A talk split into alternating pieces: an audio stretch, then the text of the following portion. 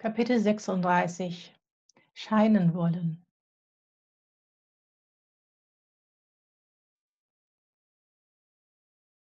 Mit diesen Worten hatte ich endgültig meine geführte Zeit verlassen. Nachdem ich im Mai das Gefühl gehabt hatte, die Buchblase verlassen zu haben, in der ich beständig über meine Grenzen hinweggeführt worden war, war in den letzten Monaten noch eine Art von Spurhalten bestehen geblieben eine Führung und eine Spur, die mich davon abgehalten hatte, mich aus finanziellen Gründen doch wieder meinem alten Beruf zuzuwenden. Die Führung den Sommer über hatte nicht mehr darin bestanden, mir zu vermitteln, was zu tun sei, sondern was nicht zu tun sei. Diese Grenze erkannte ich mit diesem Text als gefallen. Es fühlte sich plötzlich so an, als wäre alles möglich als sei die Tür zu einem Bürojob nicht mehr mit Widerstand besetzt und theoretisch frei. Glauben konnte ich es nicht wirklich, dass dies der Weg sein sollte, doch ich war am Schwimmen. In einem Neuland angekommen, in dem ich noch nie war.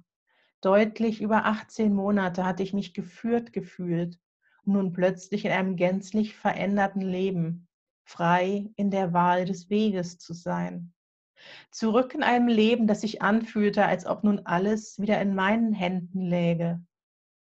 Doch es war nicht mehr das Leben, das ich 18 Monate zuvor verlassen hatte. Mein Innen und mein Außen hatten sich einmal mehr völlig auf den Kopf gestellt. Es gab ein Buchmanuskript. Ich hatte mich in der Rolle der Seelenlotsin und der Wandelbegleiterin neu definiert. Ich war nun wirklich selbstständig, innerlich frei, doch in einer im Außen deutlich verschärften finanziellen Situation. Denn die Rolle der Seelenlotsin brachte kein Einkommen.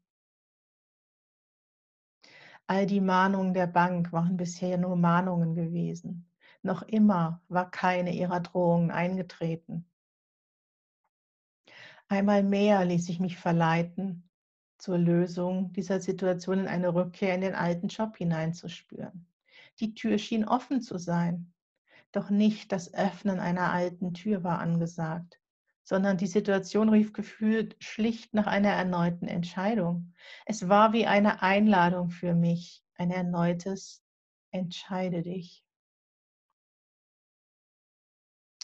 Ich erinnerte mich an den Abschiedsspruch, mit dem ich im Jahr zuvor die Firma verlassen hatte. Robert Frosts Zeilen. Zwei Wege boten sich mir dar und ich nahm den, der weniger betreten war. Und es veränderte mein Leben. Es hatte mein Leben verändert hin zu einem beständigen, es ging mir nie besser. Warum also zurück auf den alten, breiten, ausgetretenen Weg? Außer immer wieder auffallenden Ängsten des Geldes wegen sprach nichts für das Alte. Ich war weiterhin überzeugt, dass ein innerer Reichtum sich auch im Außen spiegeln wird. Auch das war das Experiment.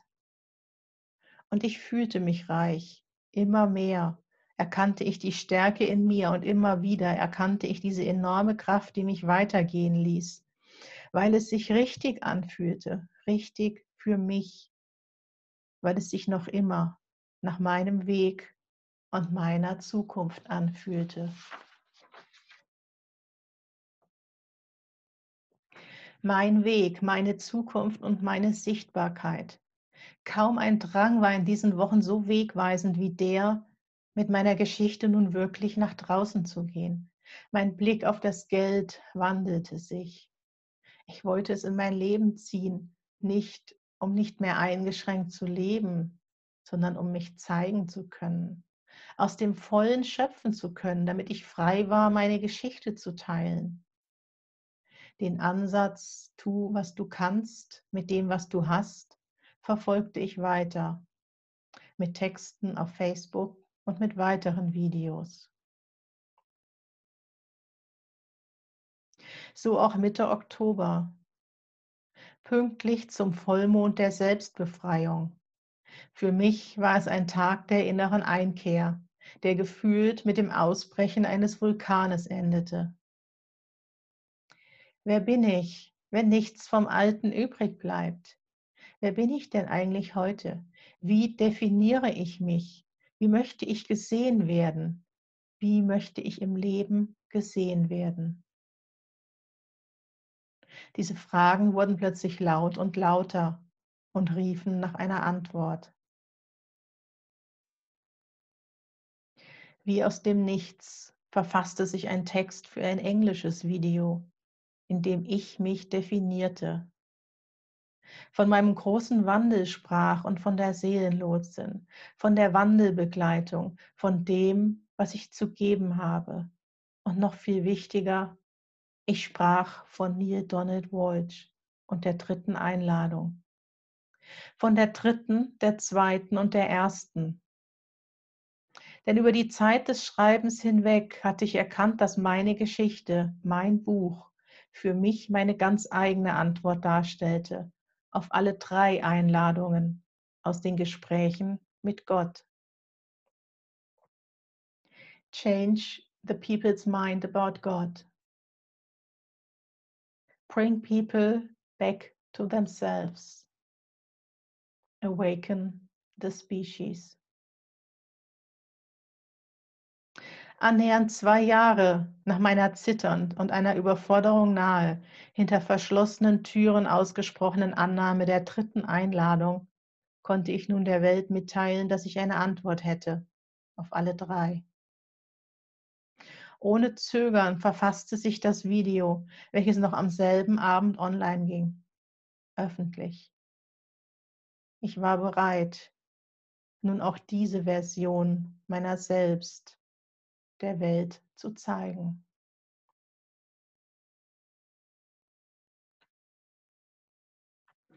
Um Tage später den nächsten Impuls zu verspüren.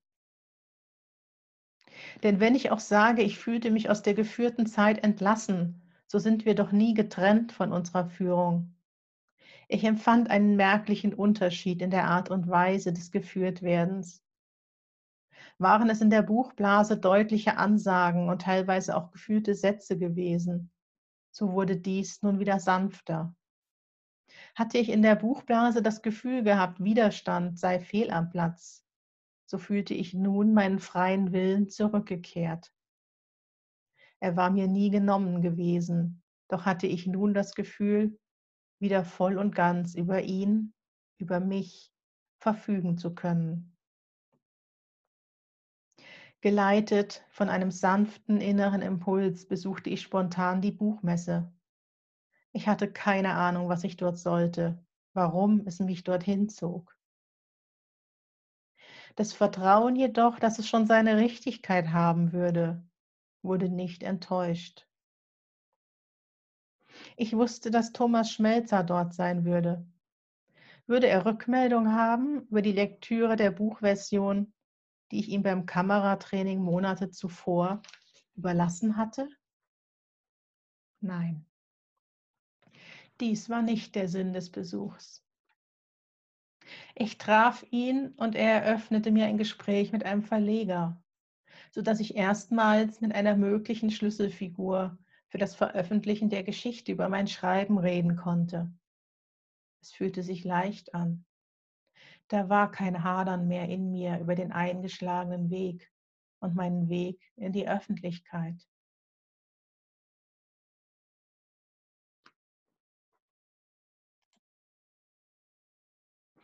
Ich hatte kurz zuvor auch an den Ständen des Self-Publishings gestöbert, hatte erstmals Bücher derjenigen Verlage in der Hand gehabt, über die auf jeden Fall ein Veröffentlichen möglich sein würde um im Gespräch mit dem Verleger dann zu realisieren, dass hinter den Kulissen eine Entscheidung gefallen war. Kristallklar erschien es mir plötzlich, dass dies ein Verlagsbuch werden würde. Dass mir dieser Besuch die Erkenntnis geschenkt hatte, dass die Energie des Self-Publishings nicht zu mir passte. Ein kurzes, doch wegweisendes Gespräch war es gewesen. Direkt im Anschluss eilte ich unbewusst zielstrebig gen Ausgang, um im Gehen erst zu merken, dass dies wohl der Sinn des Ausflugs gewesen war. Nicht ganz. Denn vor der Begegnung mit Thomas Schmelzer war ich mehrfach in einem bestimmten Verlagsstand stehen geblieben, an dem eine autobiografische Geschichte ausgelegen hatte. Ich bin ein Kind der Sterne. Habe ich auf meinem Weg doch auch immer mal wieder die Sternenheimat erwähnt. Auch ich bin ein Kind der Sterne. So hatte sich mir dieses Buch deutlich eingeprägt. Tage später erkannte ich die Einladung dahinter. Ohne Zögern verfasste ich meine erste E-Mail an den Verleger genau dieses Verlages und bot ihm mein Manuskript an. Ich stehe hinter dem, was ich bin. Ich stehe hinter dem, was ich verfasste. Ich scheue mich nicht, mich zu zeigen. Ich will mich zeigen. Ich zeige mich. Ich fühlte mich großartig bei dem Gefühl, welchen Schritt ich mit dieser E-Mail getan hatte. Da spielte es keine Rolle, dass binnen Tagen eine Absage kam. Denn sie erschütterte mich weder in meinem Vorhaben noch in meinem Selbstwert. Und ich wusste, dass ich mit dieser Tat ein klares Zeichen gesetzt hatte. Das Versenden der Anfrage alleine war das wirklich Wichtige gewesen. Mein Zeichen ans Universum, dass ich es ernst meinte mit diesem Weg. Ein erster Verlegerkontakt. Ein sehr logischer Zwischenschritt meines Buchprojektes, seit dessen Beginn mit dem Workshop zur Heldenreise inzwischen annähernd zwei Jahre vergangen waren. Sehr logisch, mit dem Verstand gesehen. Und doch hatte schlicht mein Gefühl mich dorthin geleitet. In meinem Tempo und auf meine Art und Weise.